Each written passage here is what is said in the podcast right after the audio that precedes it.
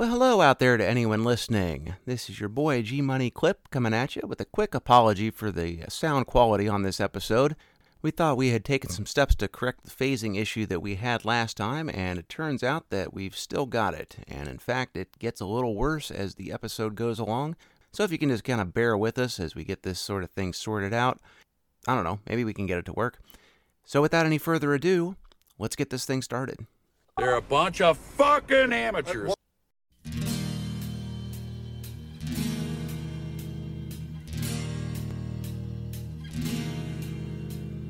Well, hello out there to anyone listening. This is Onion Ring Sasquatch ORS at the movies coming back at you once again.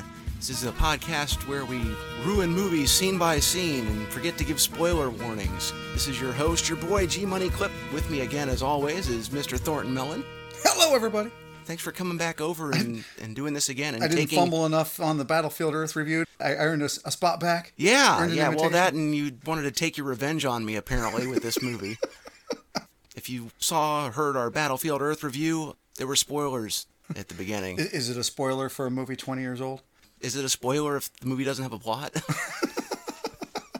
Just to let folks know what's been going on, we are in the process of relaunching our YouTube channel. We've been putting our stuff up in podcast form. You can check it out at Apple Podcasts, Google Podcasts, Spotify. We're on the Podcast Addict app. And pretty soon, once we get the videos we've redone the audio on cleared through copyright, we will get those up on the YouTube channel. Big things been happening. We've been working on trying to get the Alloy Clowns as the ORS house band. Ooh, And uh, I I know that's, that's a big get. I hope they don't find out about us and set the house on fire. So anyway, we got done with Battlefield Earth, and Thornton Mellon decided he wanted to do the Monkees 1968 movie Head. The fucking Monkees! You're kidding me! That Ozzy clip will never get old. this movie's a classic. Because you're a big Monkees fan, and I remember when we saw the Jerky Boys movie in the theater way back in the day, and Ozzy comes out and starts mumbling, wandering around, and yells about the Monkees. We all, everybody in the staff show just turned at you and looked at you. They're all laughing. It was great. That was the best part of the movie.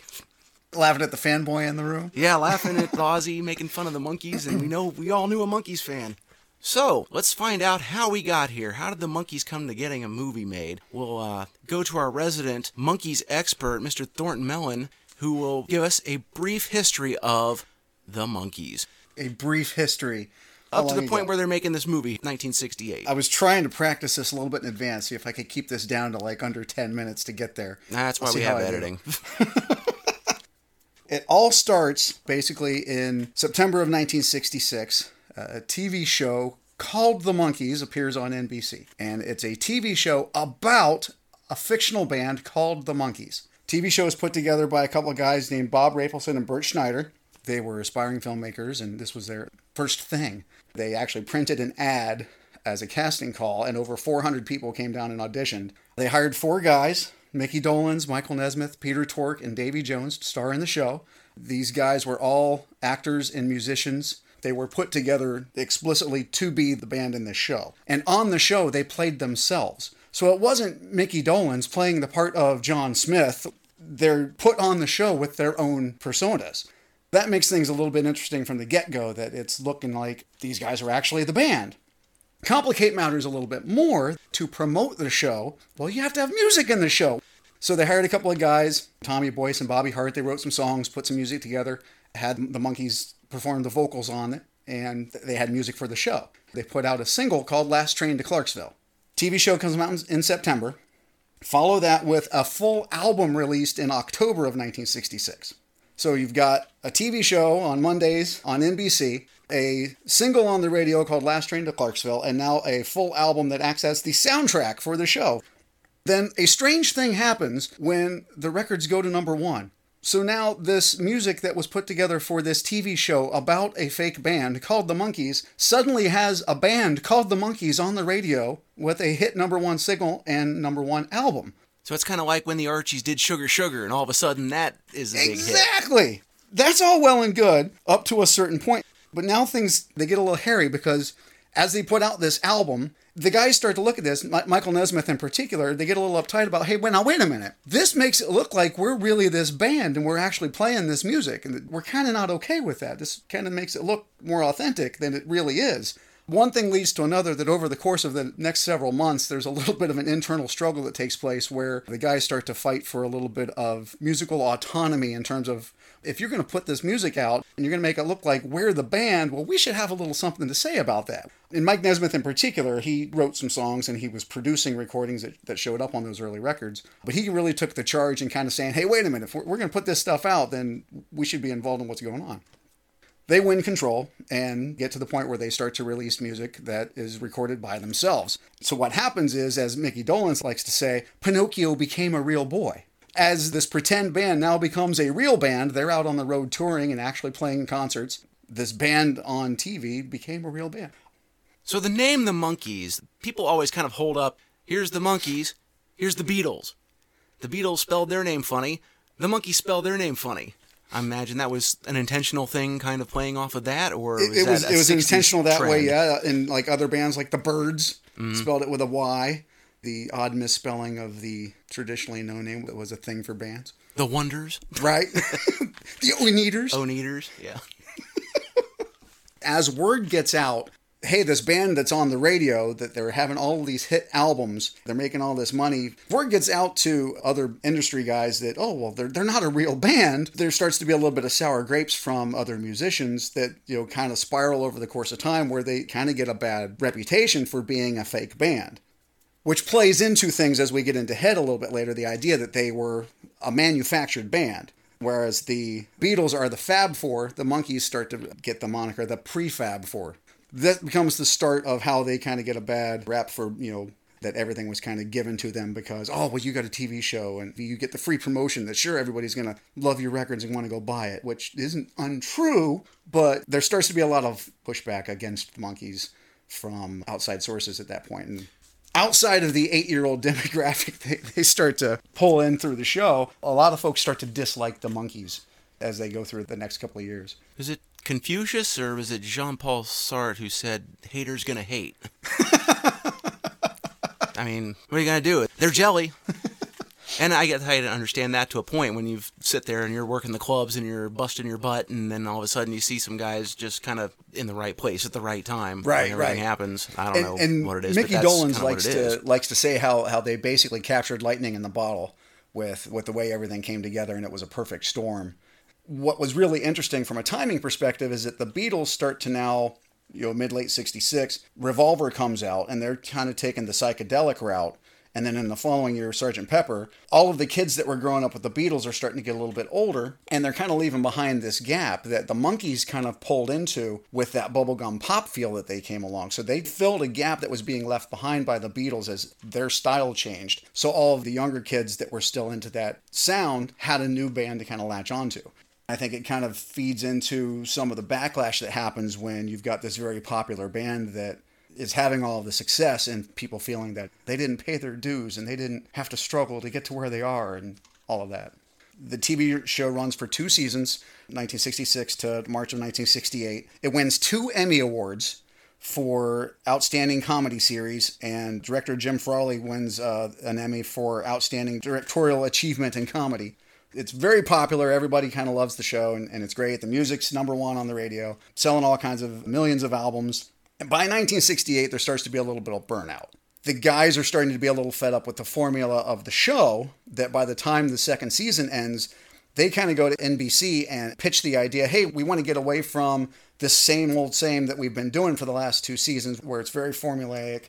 Every show is kind of the same. We want to go in a different direction. And what they wanted to do was a bit of a variety show that ended up later on becoming something like Laugh In. They pitched the idea to NBC to want to go in that direction. NBC balked and said, no, we want to stick with what's popular and what's working.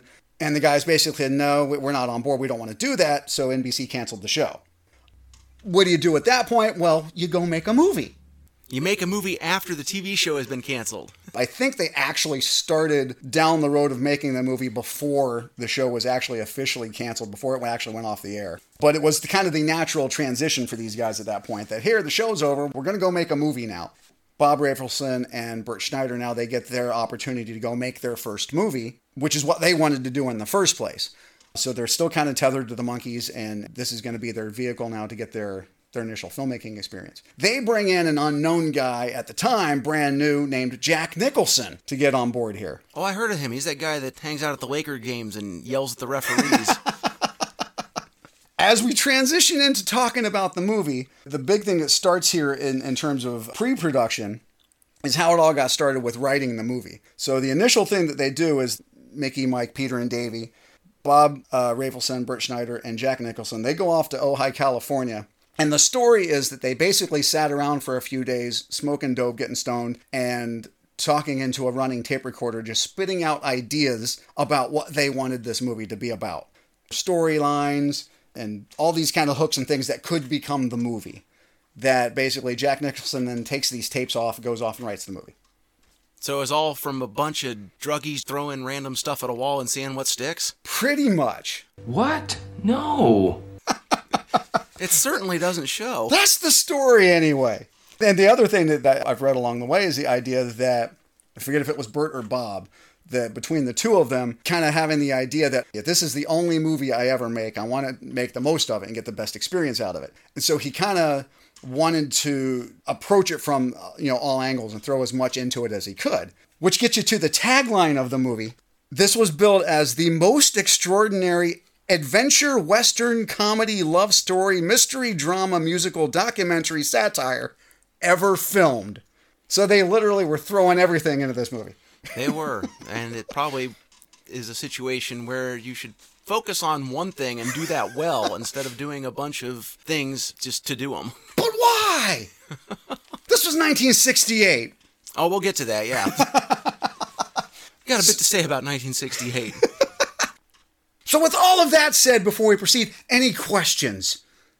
Were the Monkees at the time perceived as a druggy band? No. And as a matter of fact, that was a really important thing that plays into the thought process behind what they were trying to do with this movie. Their image was very, very carefully cultivated and maintained. Whereas you've got guys like uh, the Beatles and other musicians that would start to speak out about things like the Vietnam War that was starting to go, go on in the late 60s, all this counterculture that starts to build up, the Monkees are kind of kept from speaking out. Well, sure, they're Right. a popular television show. Right. So the powers just- that be sort of restrict them. No, no, no, no, no. We don't talk about that stuff. You don't have an opinion. We're we're just the zany Monkees from you know the the fun guys in the comedy on TV. Let's keep it that way. So we don't alienate anybody. We don't make anybody upset.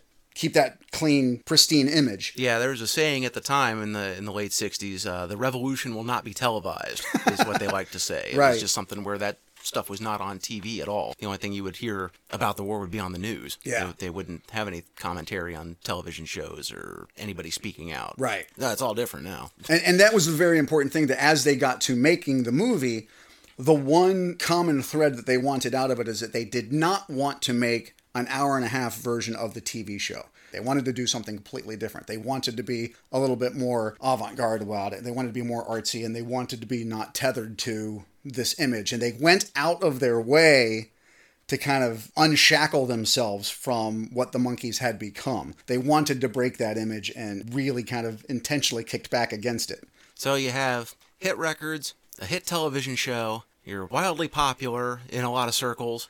How could you possibly fuck that up? You make this movie. Let's find out. The 1968 budget was 750,000. Based on the adjusted numbers, it's just under 6 million current money. 5,895,840 dollars 52 cents. Oh, 52. You got to get 52 cents. Every penny's up on that screen. I got some quotes that I can pull out here from my my Monkee autobiographies.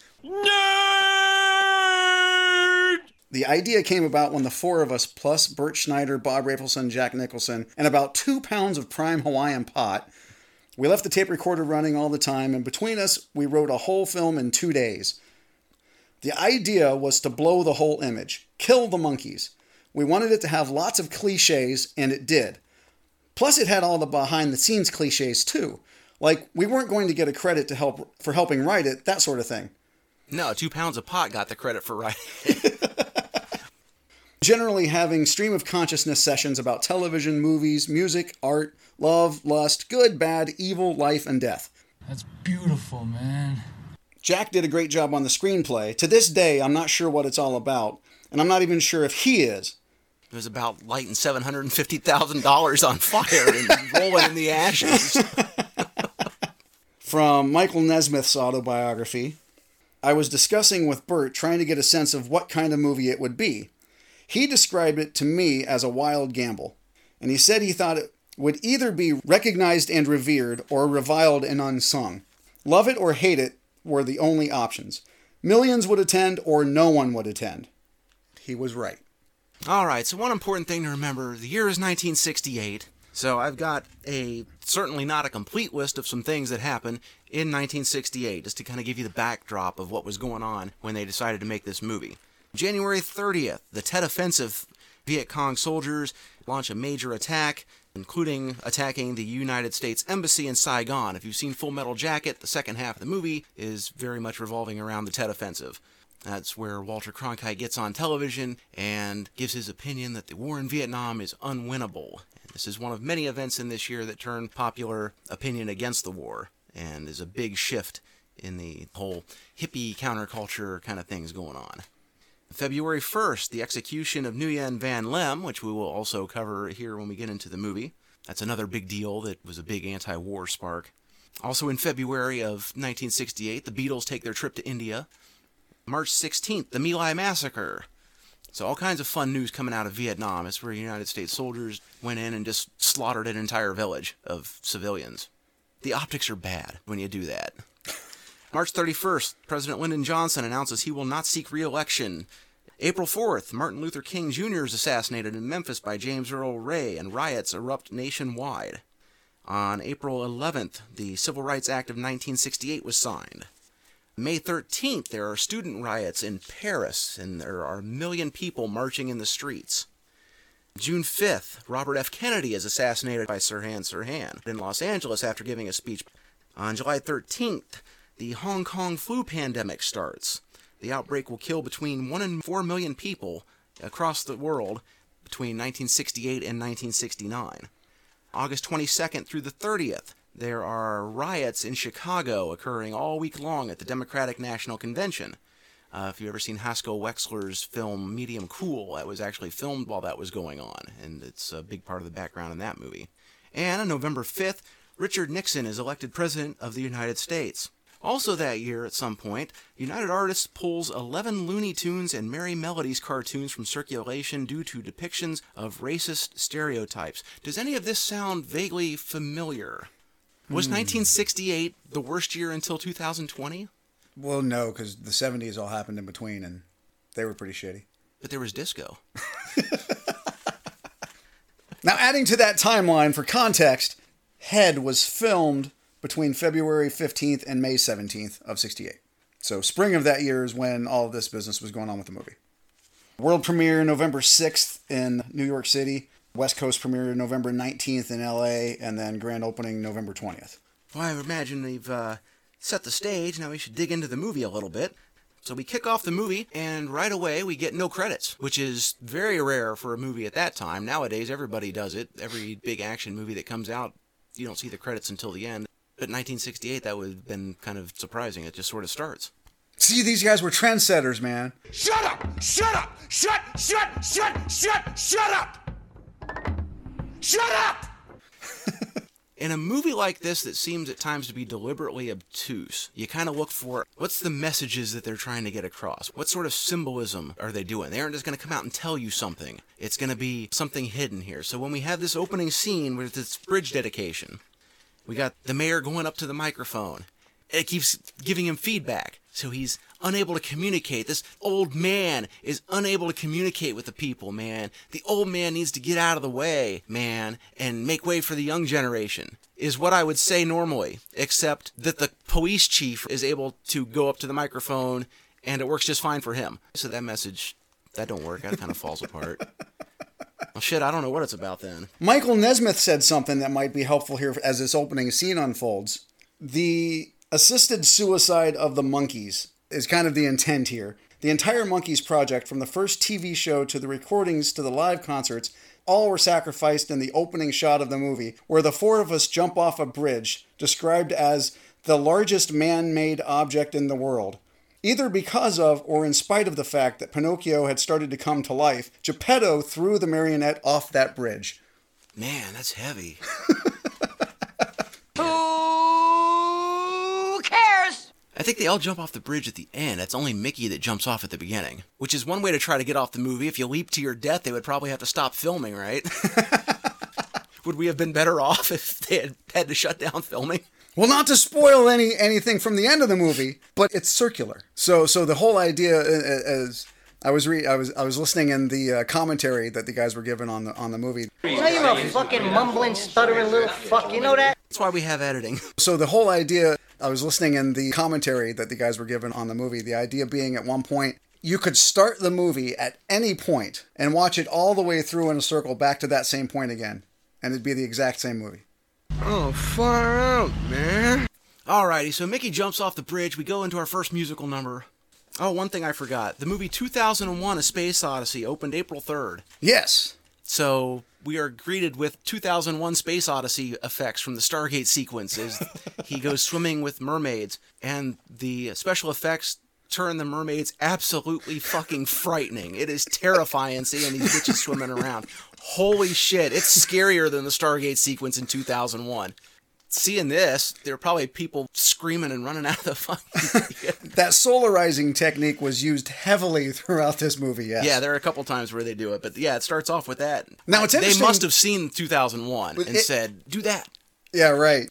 It's interesting what you were just said about sending people screaming from the theater. One thing that's interesting to point out here, and I was having a hard time confirming this, both Mickey and Davy in their books and along the way have kind of maintained that when this movie first came out, it had an R rating because of one particular scene that we'll get to a little bit later. The whole thing that they've kind of purported is that their younger crowd of fans for the Monkees couldn't get in to see it because of the restricted rating. But the movie today is rated G, and everything that I can find to dig up seems to reflect that it was always rated G. But there seems to be some argument about how it was when it first came out. But the, the idea of, of sending somebody screaming from the opening images here, as I understand it, the younger crowd that would have been into seeing the Monkees didn't get to see it in the first place. No, but the stoners who were having a bad trip and all of a sudden see those evil-looking mermaids. They wouldn't have like- wanted to see the Monkees. Yeah, well, that too.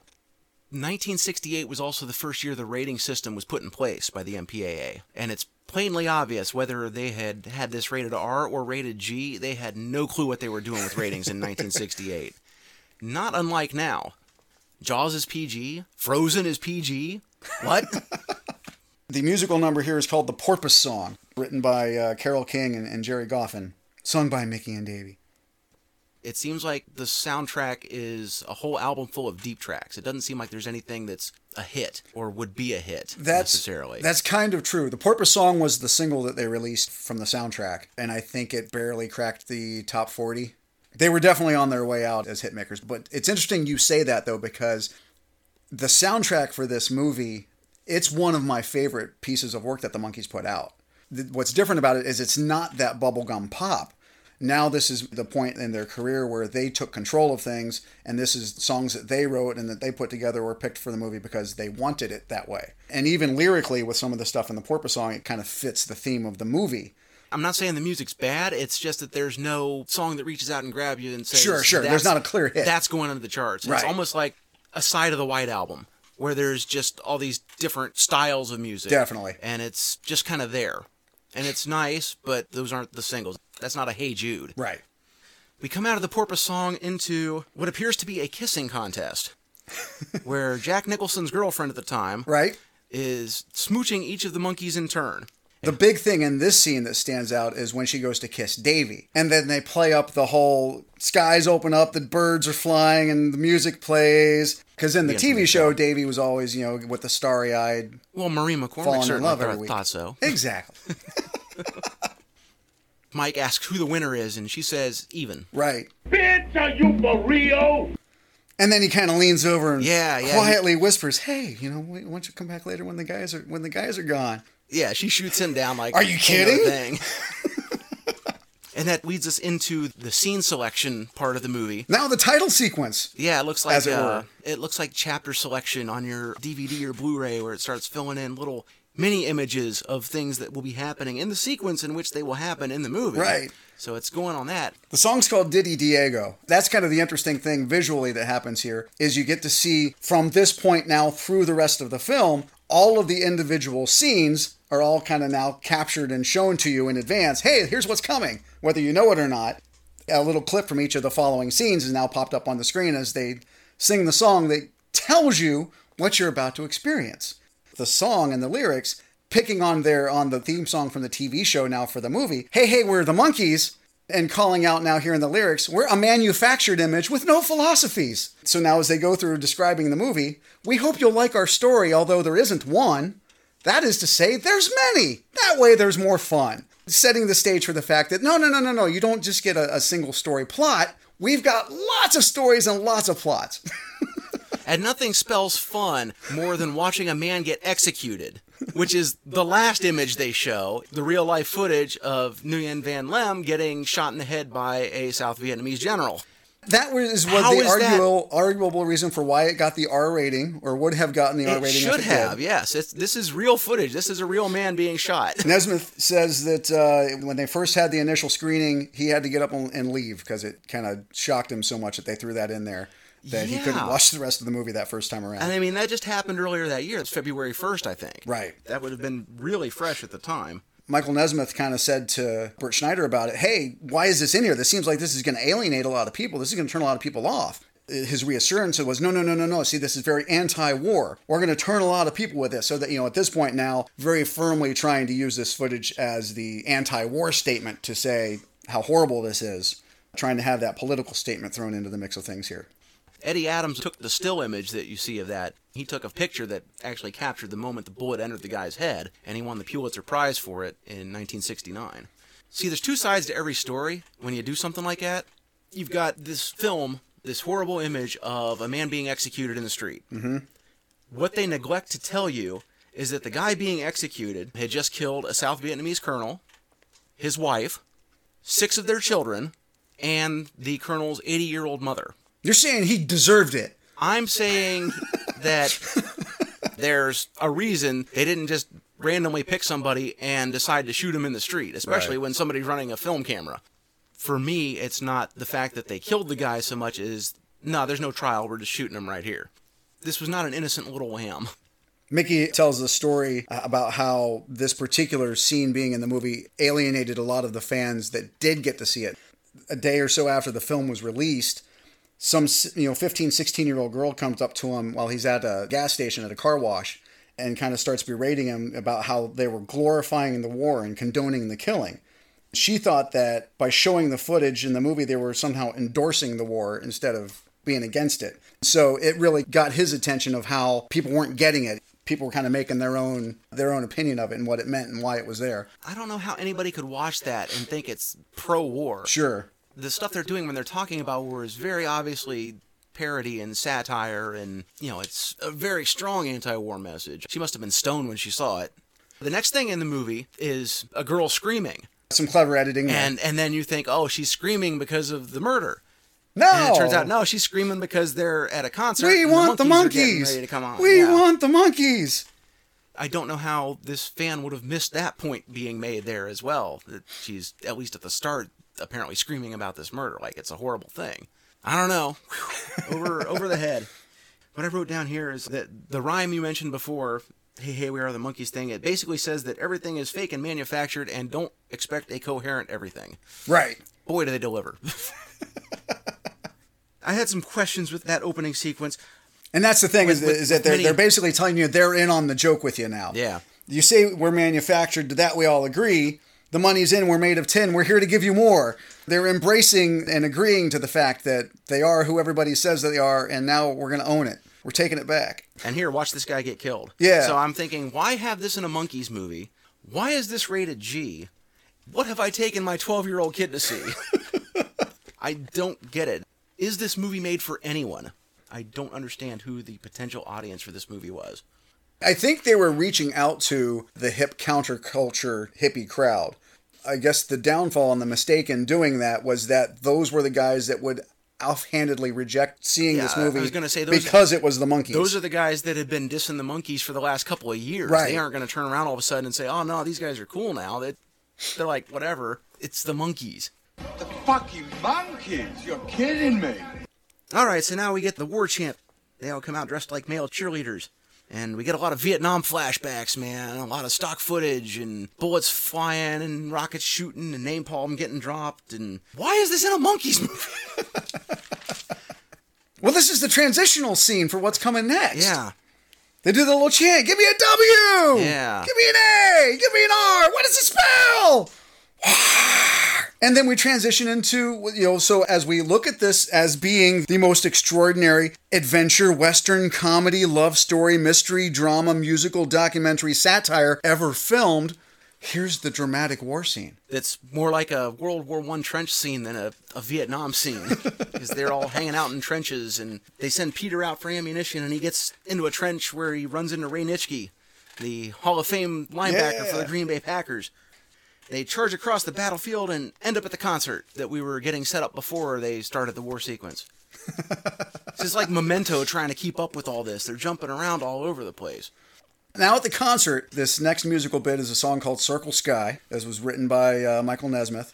The really important thing to note here is that this live clip in the movie, this is actually the band playing this song live in concert in front of these fans. This is not a pre-recorded, they're not lip syncing. This is actually a live performance clip that they throw into the movie here. And it rocks. Yeah, This is and one of my favorite been, Monkee songs. It would have been cooler if they had just done a concert film or something.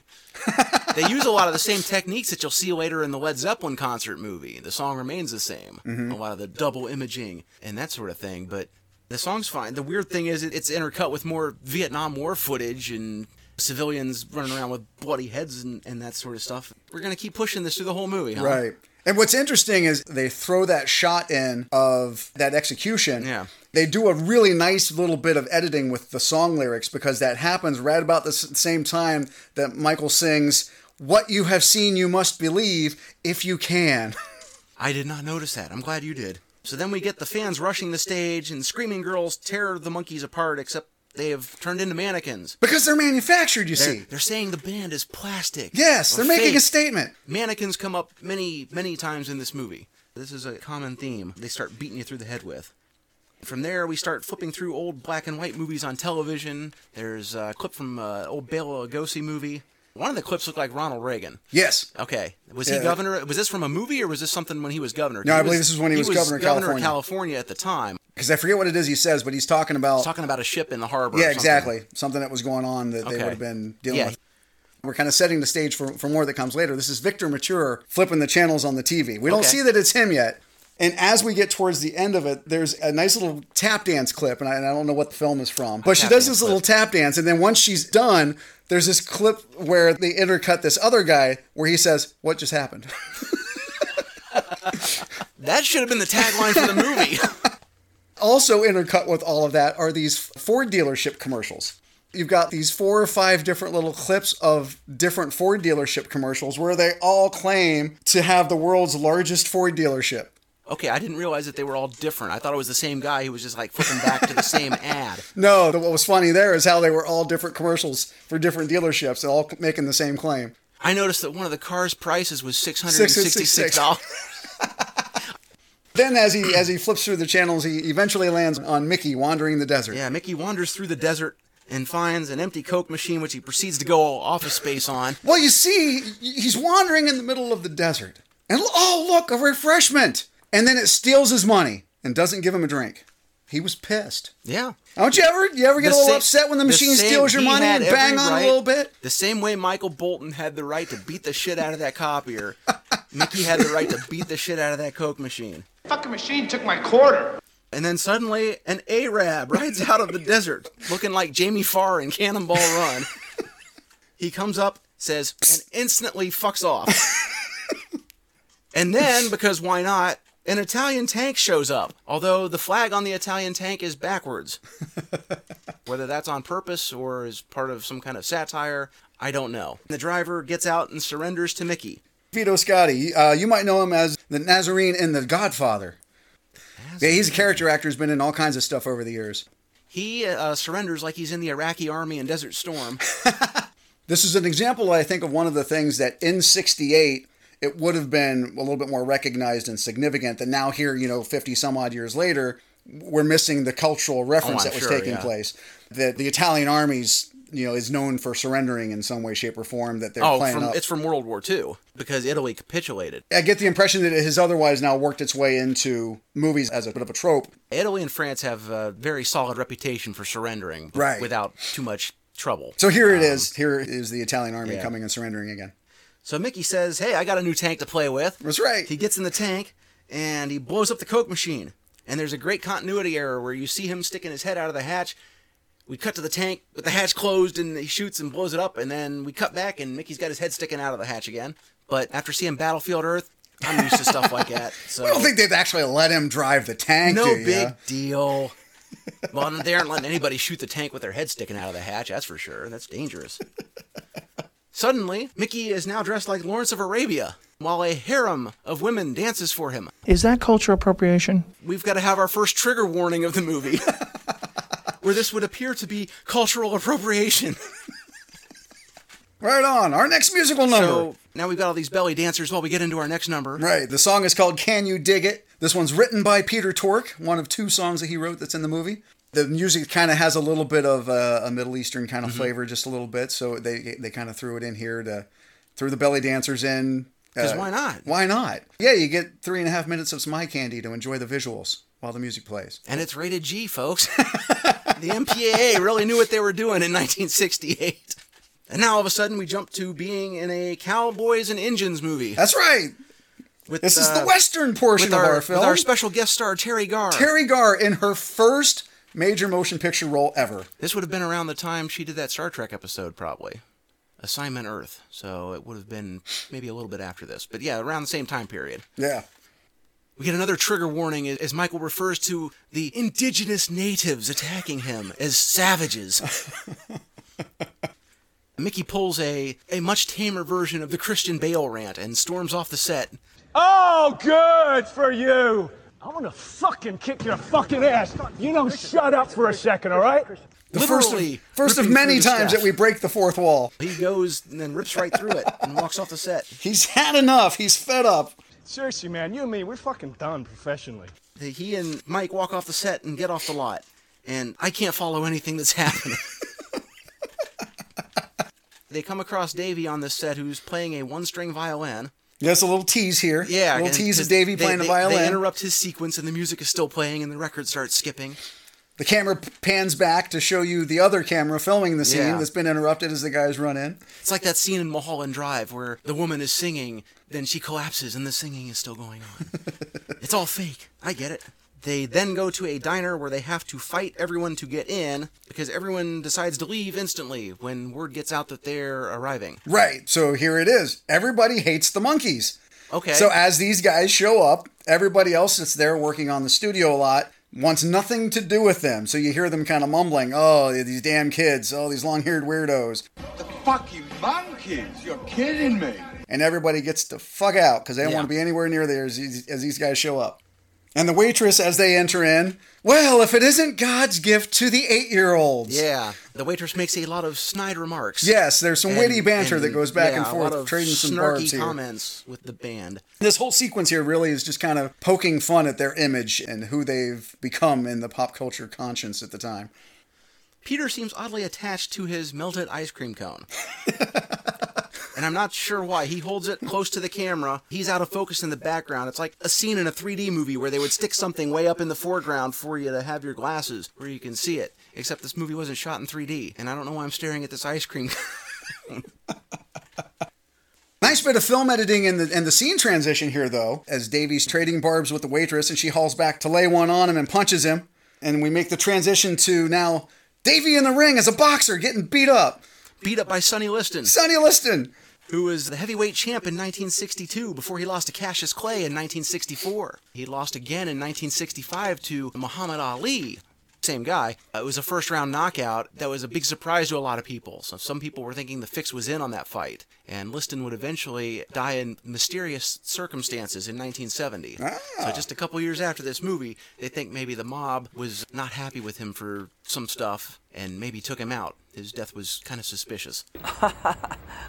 What a story, Mark. That's an interesting story based on now kind of how things play out in the rest of this scene. because it's basically a gangster movie with a fixed fight thing. Yeah. You've got Mike sitting in the crowd saying, "Hey, he's, the money says he stays down." So it's like Snatch, where you have Brad Pitt in the pikey box Right. matches. supposed to stay down, but he won't go down. He keeps getting back up. Before the fight, though, the way this scene kind of transitions, you know, the editing is a little bit all over the place as they go through this. Yeah. You get to see the touching scene now flashing back to Davy playing the violin, playing up that, that you know, here he is. He He's this virtuoso violinist who has all this potential to go on and play at Carnegie Hall and be a huge success, but he doesn't want that. With these hands, he could have been someone. He could have been a contender.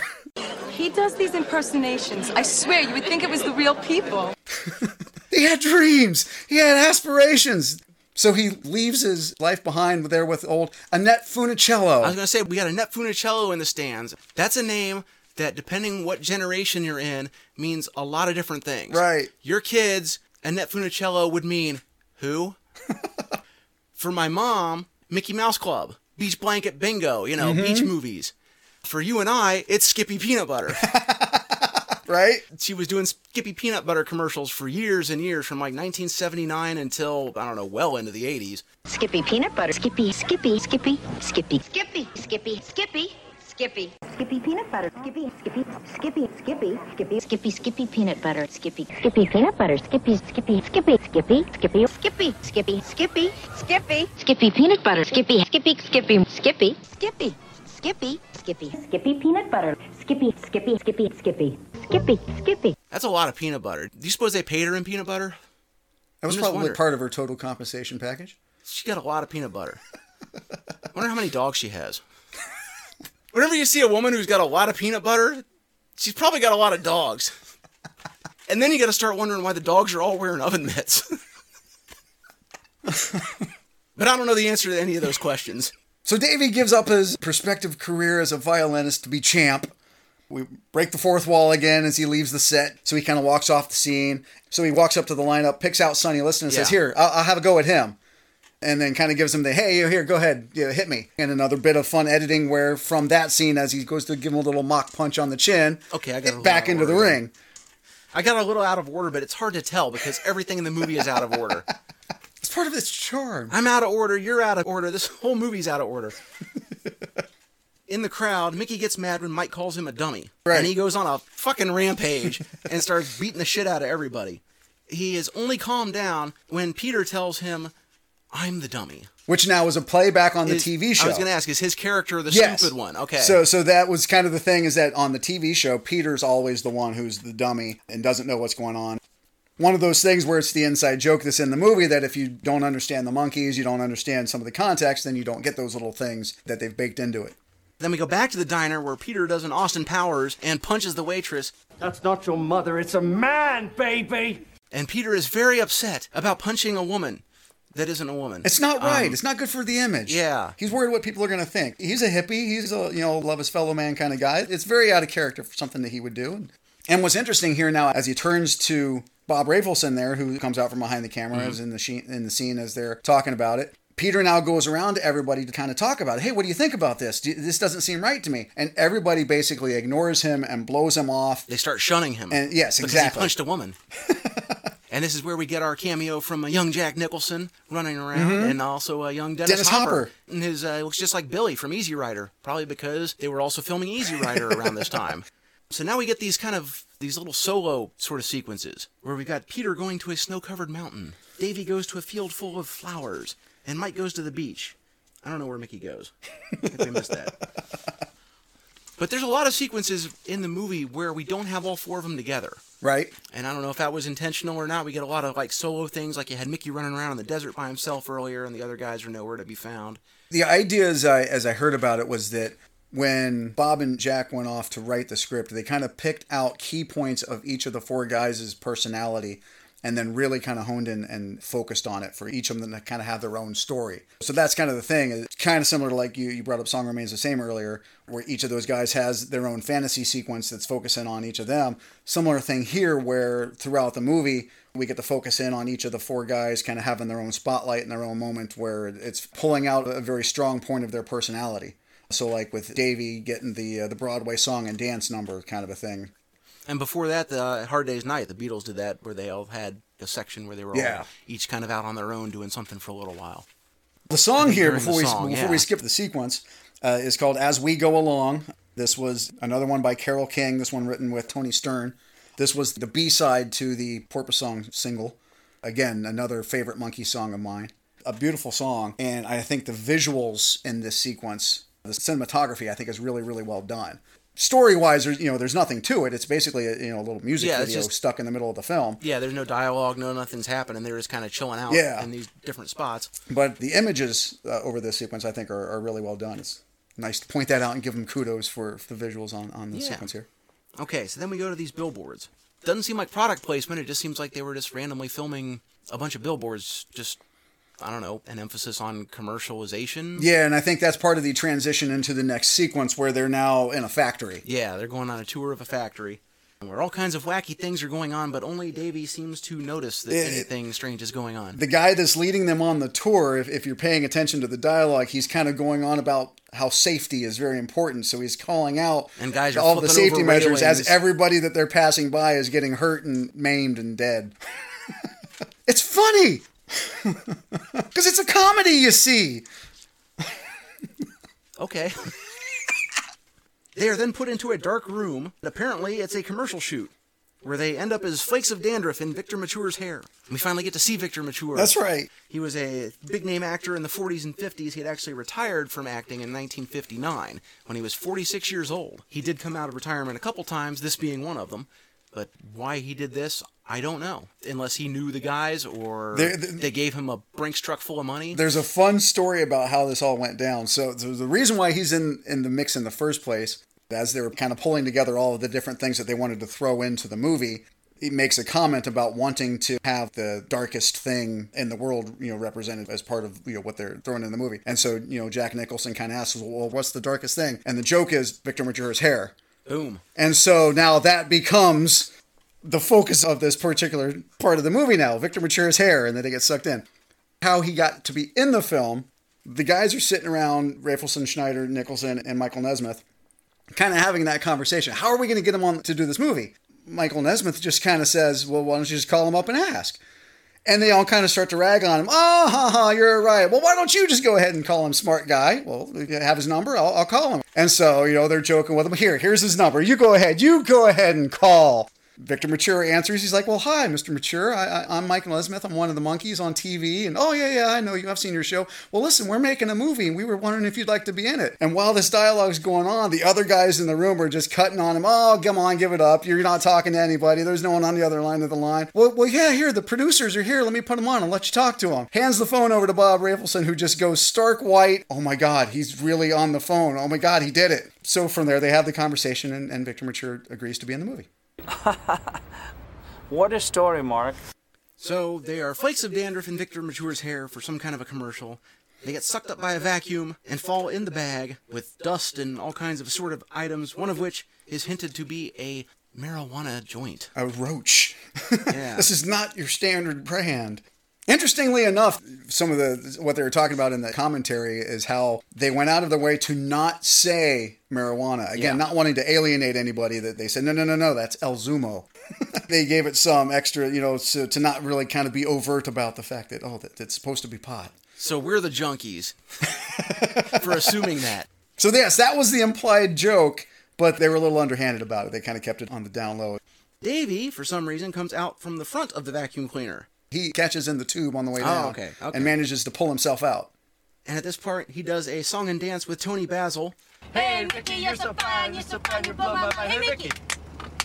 I was curious whether or not you'd catch that this was her. Sure, yeah, it's her. She's also in uh, Easy Rider. Yeah, okay. So, yeah, she was with those guys. She BBS choreographed the, guys. the dance number here. Okay. So she's uh, she's doing the dance with Davy in this Harry Nilsson song called Daddy Song. They're gonna make Marie McCormick jealous. She's getting to dance with Davy Jones. Have to uh, console her with some peanut butter and a Funicello's dog. Fun film stuff here in the uh, way that they filmed the sequence twice. Once in a bright white background and Davy in a black tux, and then again flipped with a black dark background, Background and Davy in the tux, white yeah. tux, and then intercut the two uh, over the course of the sequence. It's far out. It keeps changing colors, man. It's blowing my mind. I don't know how far ahead I'm skipping, but Frank Zappa shows up with a talking cow. At the very end of the song, Okay. where he proclaims the song's pretty white. Well, Frank Zappa would know, right? That's right. I'm not stoned enough watching this movie that I should be seeing a talking cow. Yikes. Funny side story. Frank Zappa actually invited Mickey to be the drummer for the Mothers of Invention. While the Monkees was going on, or after this uh, Uh, movie? yeah, kind of as this was all going on. Frank Zappa appears in one of the later episodes of the show in a fun little uh, interview sequence with Michael Nesmith where Nez kind of puts on a fake beard and he pretends to be Frank Zappa. Frank Zappa puts on the green hat, pretends to be Nez, and they interview each other as each other. Now I gotta track down these clips. So, so yeah, they kind of you know know each other and had some conversations that, that they invited him back to be in this. So why didn't he a- do it? He couldn't get out of his contract.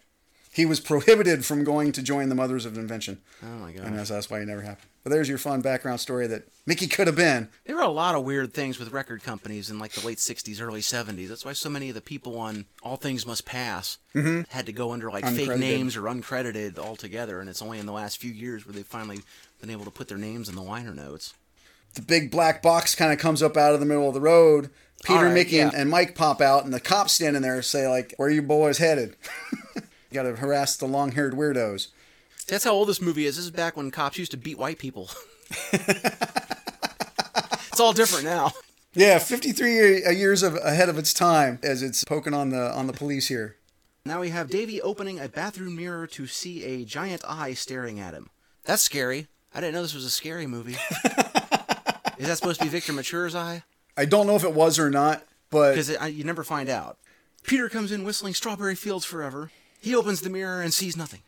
nobody ever lends money to a man with a sense of humor. Davy opens the mirror and looks again. The mirror now shows the background has now changed to like a Roger Corman looking horror movie set. Yeah, he's sucked into a some kind of other dimension or something. It looks like something out of one of Roger Corman's Edgar Allan Poe pictures, and I'm thinking, well, Jack Nicholson worked on some of those. He knew Boris Karloff, and he could probably get a hold of like Boris Karloff or Vincent Price. How come we don't get cameos from them? It's a little disappointing. Bela Lugosi's in other- one of the film clips that gets popped Well, in. yeah, but Bela Lugosi was dead by the time this movie came out. Boris Karloff and Vincent Price were still alive. They could have got those guys to show up. Now we get another trigger warning. Peter, Mickey, and Mike are captured by African Zulu warriors. or something. Then the scene shifts to show them being held by the cop who was hassling them earlier. So now they're in the bathroom, chained up against the wall, being interrogated by the cop, looking for Davy. And oh, we don't we don't know where he is. He was in the the John or comfort room. Impolite to suggest that he's in the John. Yeah. then the cop starts doing a sexy dance. I just uh, threw up in my mouth a little bit. And then the cop passes out when he sees Victor Mature, as you do. Well, why would Victor Mature be there in the bathroom and I- behind you in the mirror? I immediately wrote after this, I don't understand anything. I have no clue what the fuck is going on. I'm not stoned enough for this. I, I'm just kind of lost. Well, then that leads us to the cop's dream sequence. Mike wakes up, popping up out of bed as the door buzzer's ringing. Peter gets up to go and answer the door, and it's a telegram. He reads the telegram and gets very serious and rushes off and disappears and runs back through the same kind of haunted house looking thing that Davy disappeared into. With all the hubbub going on and the door slamming, Mike comes back out of the room again. What's going on? And then suddenly, yeah, now Mickey's gone too. And he sees the telegram on the floor, picks it up, and Did you have what the telegram says? Because I don't remember if they told us. I didn't freeze frame it to read it. I think you see it very briefly because it zooms in on the stop as a transitional point in, in, in the editing. At one point, Mike calls out, This isn't funny. I agree. He's starting to freak out and wonder what's going on. We have some more solarization of the film as he goes wandering around and Nez opens the door and then you've got monks chanting. Monkees chanting. huh? I see Yes, what they did. yes. It's three monkeys who start singing Happy Birthday. It's a surprise party. It's a big psychedelic- Everybody's disappeared to, to kind of, you know, oh, hey, it's a surprise. It's your birthday. Happy birthday. It's a big psychedelic party, man. Lots of flashing lights and, and crazy psychedelic stuff. Are they trying to give us seizures with the, with the flashing lights? 60s psycho jello. Yeah, now they would have warnings up at the movie theater telling you, hey, there's a lot of flashing lights in case you got epilepsy. This song sequence here, the song written by Peter Tork, the short title is long title. The long title is Do I Have to Do This All Over Again? Oh, God, I hope not. I just want to get done with this the first time. Mike is none too happy about this party and tells everyone off after the song is over. He doesn't like surprises. He also doesn't like Christmas. Is he Jewish? On the soundtrack, Jack Nicholson edited together the soundtrack, and the soundtrack is very much put together as a representative of the movie. The You got, like, bits of dialogue Yeah, the songs Okay. are all thrown in there, but in between the songs are all the snippets and stuff from the movie. And in a clever bit of editing here, where he throws that in, he takes the snippet from Frank Zappa earlier on talking to Davy after Daddy's song, where he makes the comment that the song's pretty white, puts that together now with this clip from Nez saying, and I'll tell you something else too. The same thing goes for Christmas. And puts them together in the sound montage. So you So get the Christmas is pretty white. song's too. pretty white. And I'll tell you something else too. The same thing goes for Christmas. Comedy gold. It's That genius. is- that is genius. this movie is like an acid trip I didn't want, and I'm not stoned enough to appreciate. I don't know what to make of it. I think it's one that it grows on you when you see it with repeat viewings. And This grows on you like ringworm. so now we get black and white interview footage with people who give us answers to questions that we don't hear.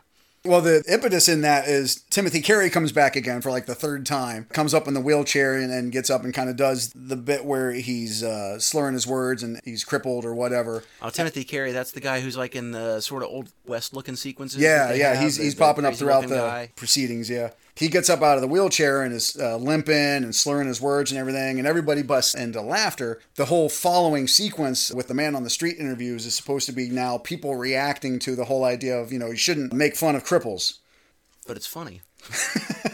because that's the thing now is boys don't ever, but never make fun of no cripples.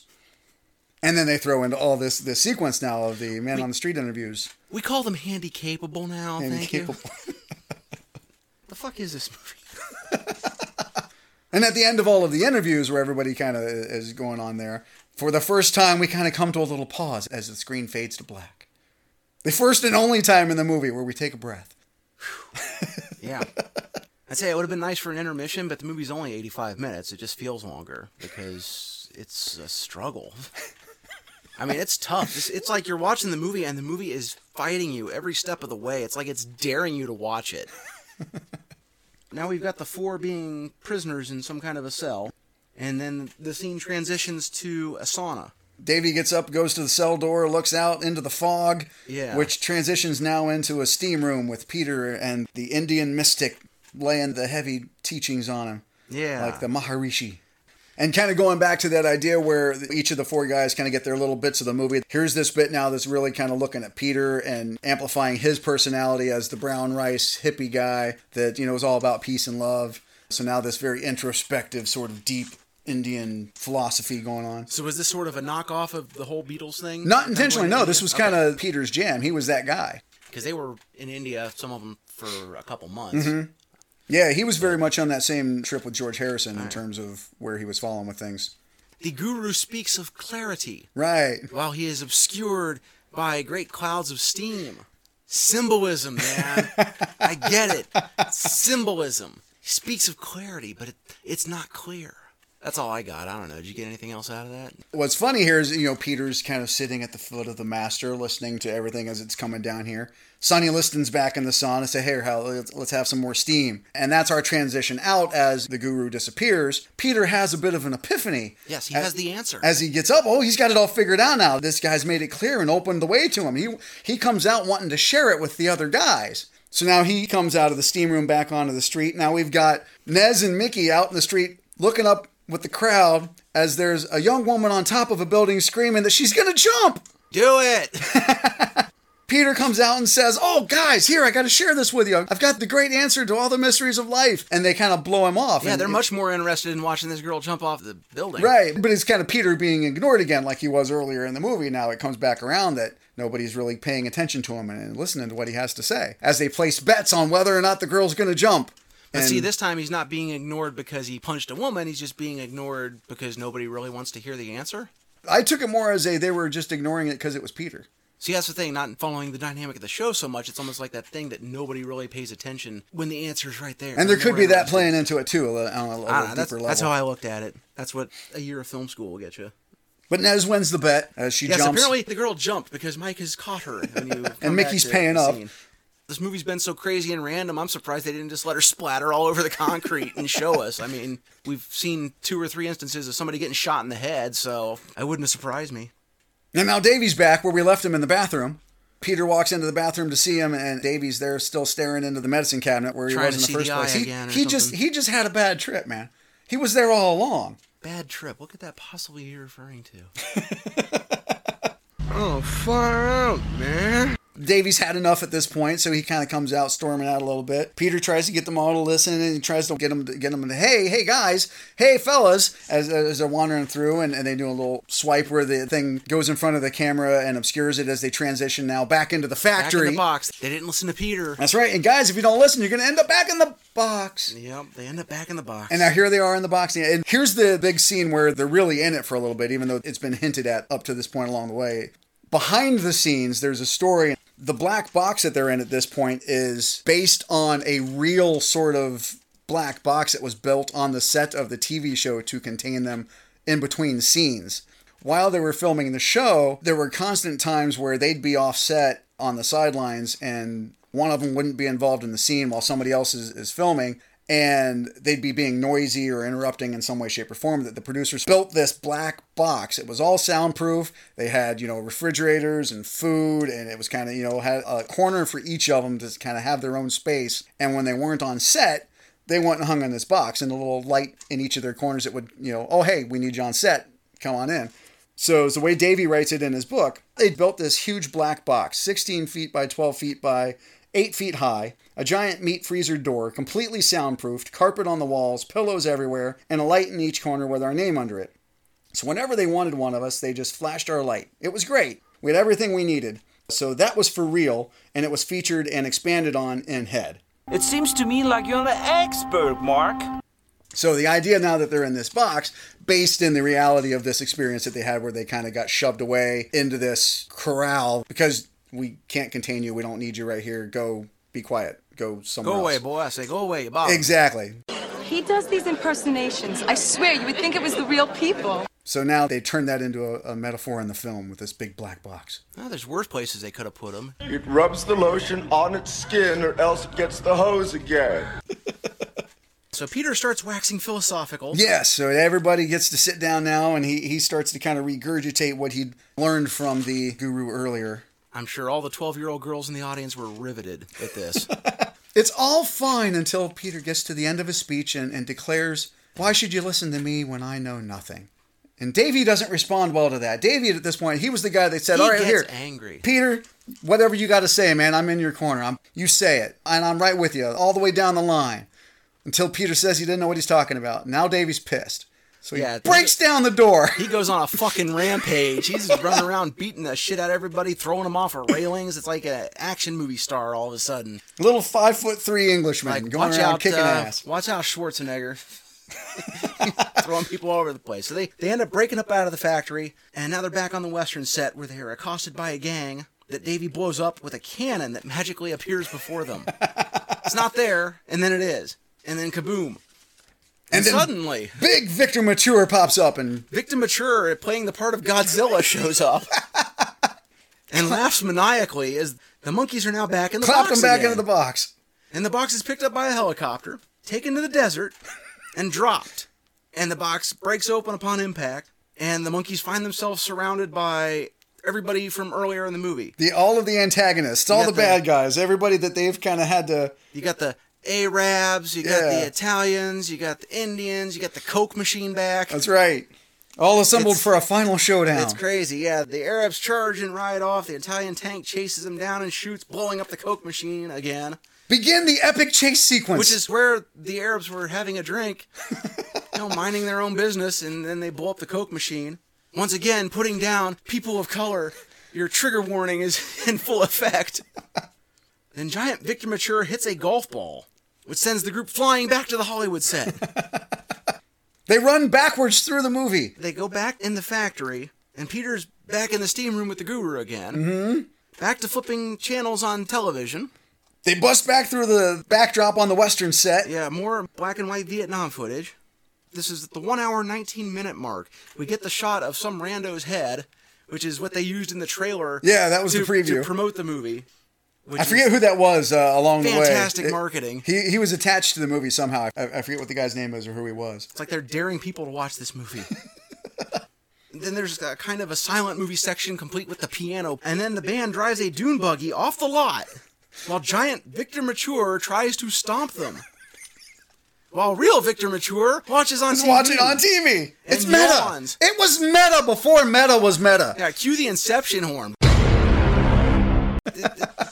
Real Victor Mature is bored with it. He yawns as Uh-huh, he watches uh-huh. this. I feel you, man. Seriously. So Victor does the office space and kicks his TV in. And Which kicks over the dune buggy that the guys are riding yes, in. That's on TV. The Monkees go flying out of the dune buggy and are then chased by everyone across the desert and back to Back the to the beginning of the movie. the beginning of the movie. and this time, all four of them jump off the bridge. And if there were a bridge here, I'd jump off the motherfucker right now too.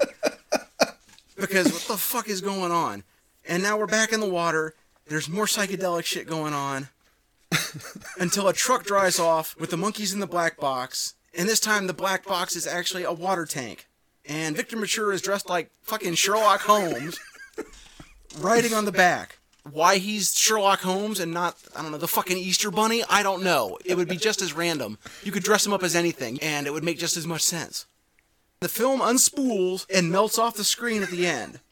I wish that had happened at the fucking beginning of the movie. Because then I could be done with it. And we get to the end credits, and there's a giggle at the end from a little girl. That's the um, what's her face from back to the beginning of the movie when they're having the kissing contest, and she giggles at him as she leaves. Okay, it's so that giggle. it's that giggle. cut in at the end. Yeah. Oh, good. Well, fuck you too, bitch. so that's head. That's the Monkees. So yeah, And we've spent I- about as long talking about it as it would be for you to actually watch it. So, which is Yeah, more entertaining, us talking about it or watching the movie? That's why we have editing. I was keeping track. We've got themes of confusion, lack of communication, artificiality, anti-war. The movie's got a lot going on, but to me, the messages were pretty heavy-handed, especially the war stuff. Mhm. To me, it seemed like the band was using this movie as an airing of grievances. Right. A public, we're fed up with this crap. We're going to destroy our image. Mhm. We're lighting this whole thing on fire. You got that. You picked up on that without me even telling you then. So Yeah. they did a good job with that. Um, publicly airing their grievances about the way they were being perceived publicly and professionally. The problem I've got with it, who wants to hear a bunch of celebrities complain about their problems? People have enough problems. I read through a lot of the shit going on in 1968. There's a lot of crazy shit going on in the world. Nobody wants to hear the Monkees going boo hoo, nobody takes us seriously. Well, it wasn't so much that. It, again, it was more, we're in on the joke with you. We're going to embrace this and we're going to turn this on its head. And more so than the four guys themselves, Bert Schneider and Bob Rafelson at this point almost trying to distance themselves from the Monkees as the TV show ends and they go to make this movie. They're almost kind of burning that bridge as they're looking forward to a film career where they want to go off and be creative as filmmakers and do their own thing apart from the Monkees and saying goodbye to this thing, this monster that we created. I'm sure it didn't help that Peter was the only one that showed up for the first day of filming. There was a contract dispute. Yes. If what I read is correct, the rest of the band held out for a greater percentage of the net. From what I was reading about it, I don't think it's disclosed kind of what it was that they got or what they were fighting for. But yeah, they, they negotiated something better than what they originally were going to get. Yeah, the source I saw said they were negotiating about the net, which I hope isn't true because that's a rookie mistake, man. Hollywood accounting, you will never see money from the net. The gross is what you want to get the money from because by the time they get done cooking the books, I remember Ben Affleck was talking about Good Will Hunting. The movie cost maybe $10 million. He and Matt Damon had pieces of the net because they were like the screenwriters on it as well. Mhm. And somehow, even though the movie had grossed well over a hundred million dollars in the United States alone, and it only cost ten million, he had not seen a penny of net money from Miramax because Mm. they kept showing him books. No, it, it didn't make any money. Who are you kidding, man? It made back fifteen times what you spent on it. Right. But somehow the Hollywood accounting.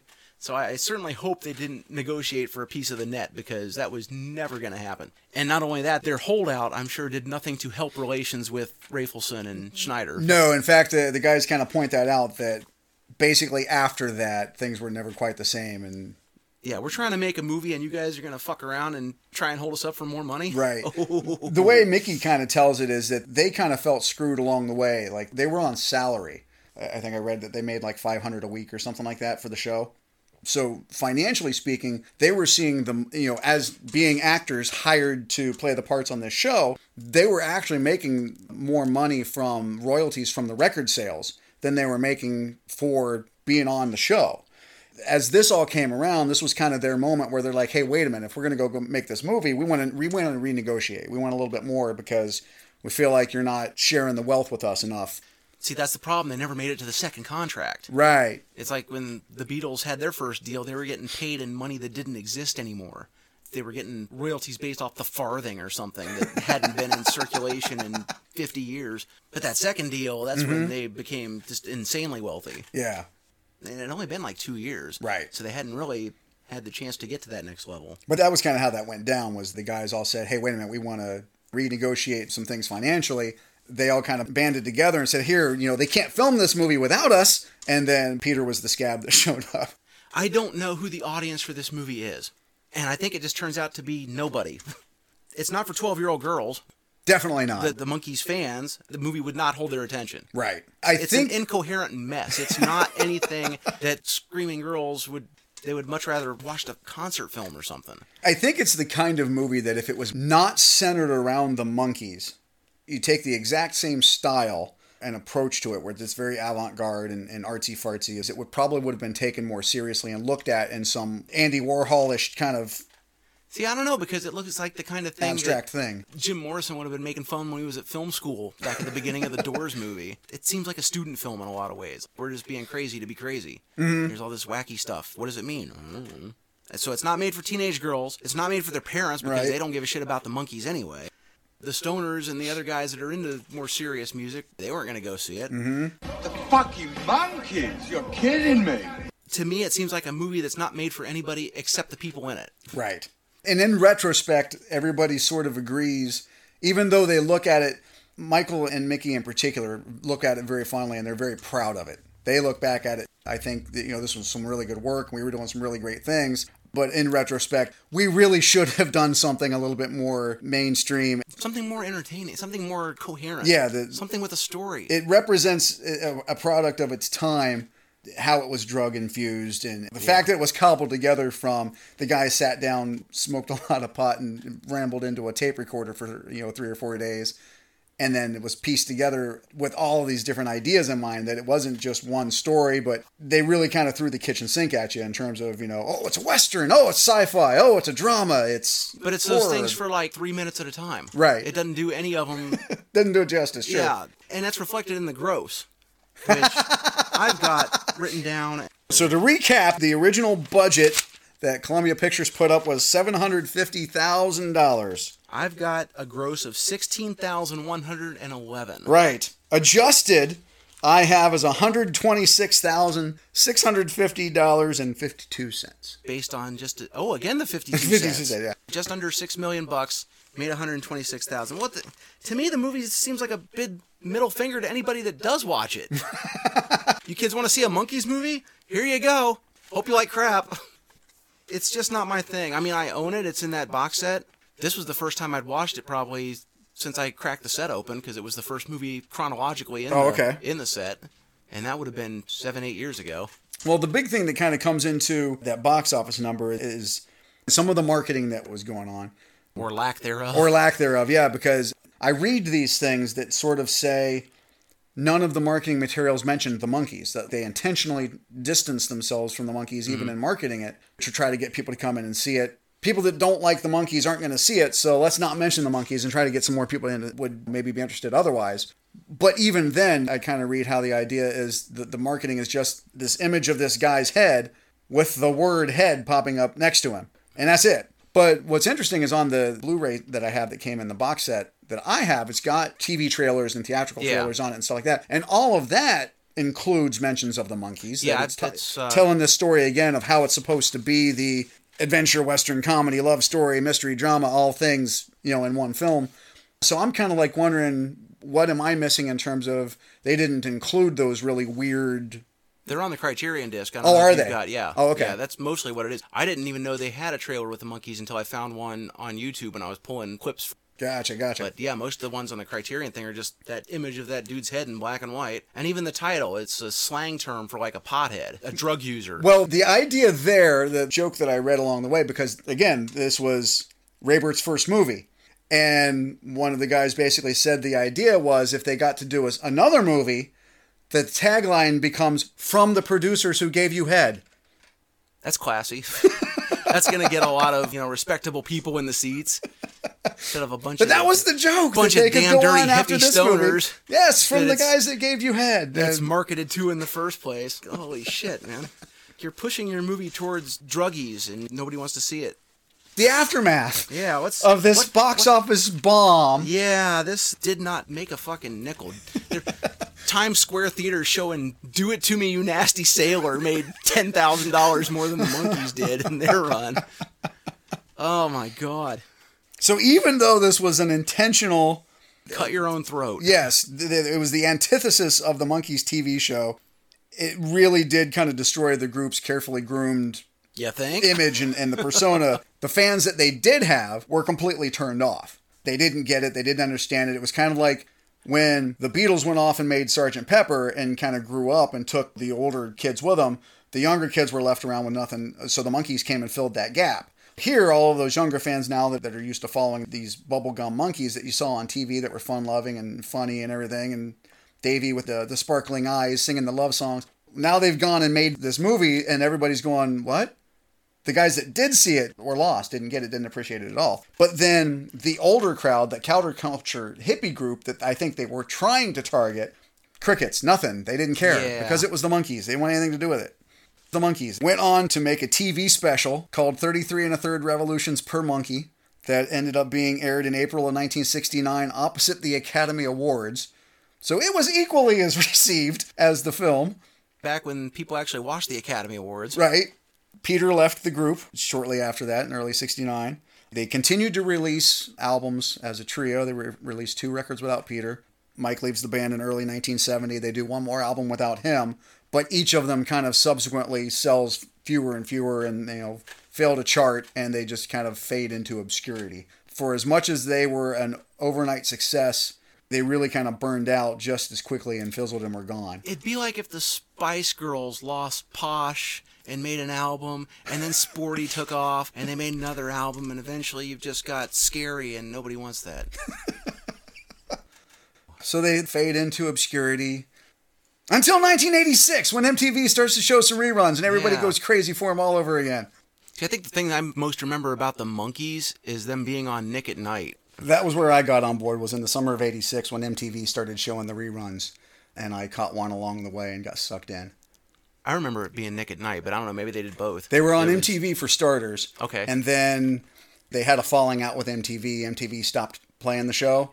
So Nickelodeon picked it up. I remember seeing it and going, okay, this is kind of goofy, but I, I wasn't as enamored as you were. It just seemed like it was kind of an oddball TV show, but, you know, I And- and caught it- it, every now and then. Yeah, it definitely was. I but- think that's where most 80s kids would have picked up on them. Yeah, it, it sucked me in. The sense of humor and the vibe of the show really spoke to me, and I was in all in on it.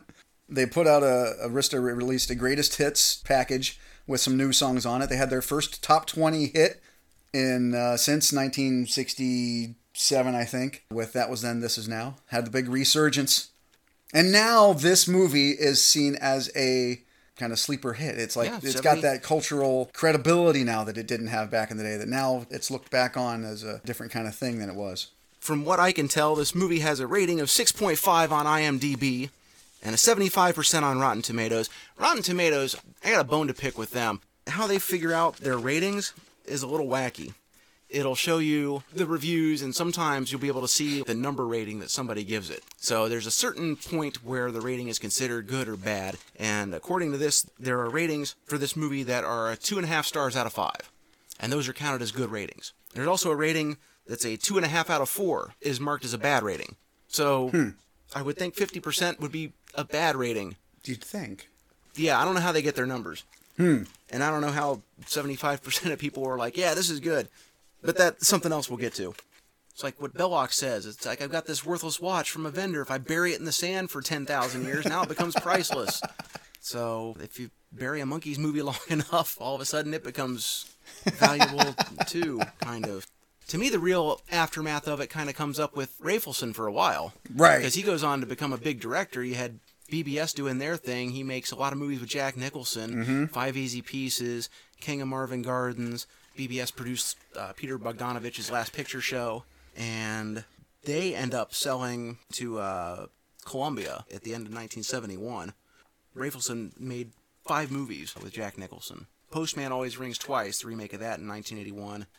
Man Trouble in 1991, and the last one, Blood and Wine, which has Jack and uh, J Lo of all people. And I don't think Rafelson's made a movie for like 20 years now. I think he's Right. kind of done. He's like an old man. Uh, God, he's got to be in his 80s. Mm-hmm. He was one of the new Hollywood guys at the time. That group of filmmakers coming out of Hollywood in the late '60s, early '70s, guys like Francis Ford Coppola and George Lucas, Martin Scorsese, Brian De Palma, those kind of guys. He was kind of a an auteur for a while, he didn't really make that many movies. That's it. That's Head. For what it is, I think. Uh, I've grown to appreciate it quite I a say bit. I think you liked it a lot more than I did. and, and I will I will confess when I the first time I saw it would have been in the late '80s as a Oh, you would have had no interest. young, young teen, just you know, as, as I was in all about the Monkees at the time. But yeah, the first time I saw it was very much What the hell was that? Yeah. that I didn't get it and, and thought it was weird, and just like anybody else would have, even in '68 when it first came out as, as a fan. Yeah, then you smoke a couple pounds of Hawaiian hash, and then you're like, dude, this movie's fucking awesome. It, it really is, I think, one of those things that you watch repeatedly and you give it a second or third look that you start to maybe have a better appreciation for it, and especially with, you know with the music as a fan enjoying the, the songs that are in this. All right, so numbers wise, what are you going to give this one? It's going to be really skewed because as a Monkees fan, I'm going to rate it higher because I'm going to enjoy it in a way as a fan that the casual viewer is not. So, you know, I might give it like a seven, seven and a half.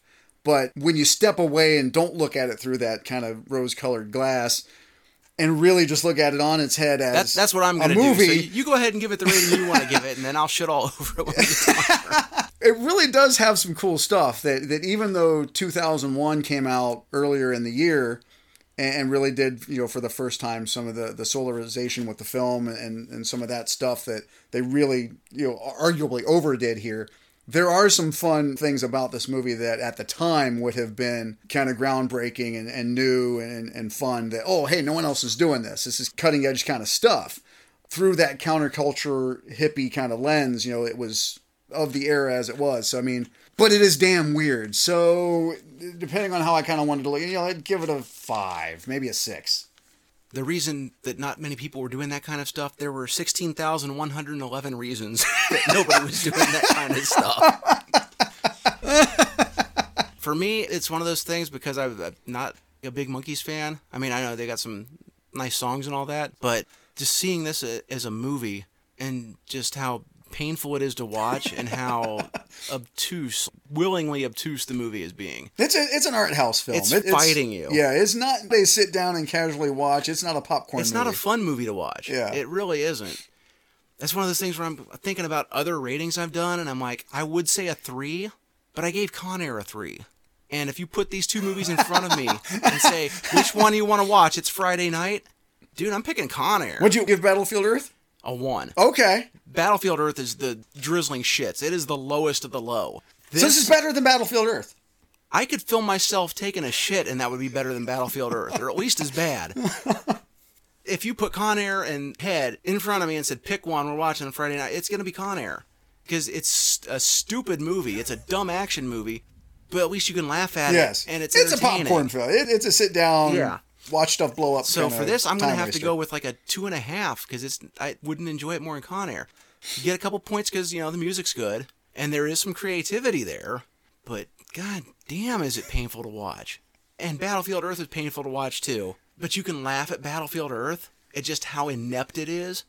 And this isn't on that same level of fun inept. They could have done something more with this. Mhm. It's frustrating. They could have made a much better movie. And that's why for me it's so low. I think they made the movie they wanted to make. Oh yeah, they did what they wanted to do. They wanted to kill the Monkees They did and not they like succeeded. set the bar so high and then not achieve what they set out to do. I think Nope. they absolutely made exactly the movie they intended to make. They made sure their head was in the guillotine before they dropped the blade. They did that. They certainly did. Okay, faggot, what's next? What we got coming up next? I want to do a movie that we'd both seen and had kind of opposing views on. I'm interested in doing a review of the 1988 remake of The Blob, one of the uh, 80s trilogy of 50s movies getting remade with a hard R rating and lots of gross out special effects. This is going to become like a back and forth who can outdo the other in terms of torture of sitting through something that Not the necessarily other's going to go, I, what is I this crap? Think, I think if you watch it again, you'll find some stuff to appreciate in that movie. All Certainly. right. The first time you saw it, we had the movie marathon going on. I had a whole kitchen full of 20 somethings from the theater up there sitting around bullshitting rather than sitting down here and watching the movie because I was trying to cook hamburgers or whatever. And uh, you were the only one down here just sitting here munching popcorn going, oh my God, this sucks. so I think in a different setting, maybe you'll Maybe I'll have a- a you'll see finer that it's- It's, different. And if not, that'd be interesting too because then we can kind of bounce things the other way and Right. and see what's going on. It's certainly not a perfect movie, but I think there's a lot of good stuff in it. Okay. If not, then we'll do cool as ice. And really, you want to be tortured, we could really do the torture thing if you want that. I don't know. We'll pick one of those. so, whichever it is, join us next time as we tear through this, and I got to figure out how to cut down another two hour long audio form into something manageable. Once again, I am G Money Clip. He is Thornton Mellon, and we're going to get out of here. So, kick back, have some popcorn, watch some movies. Adios, nachos.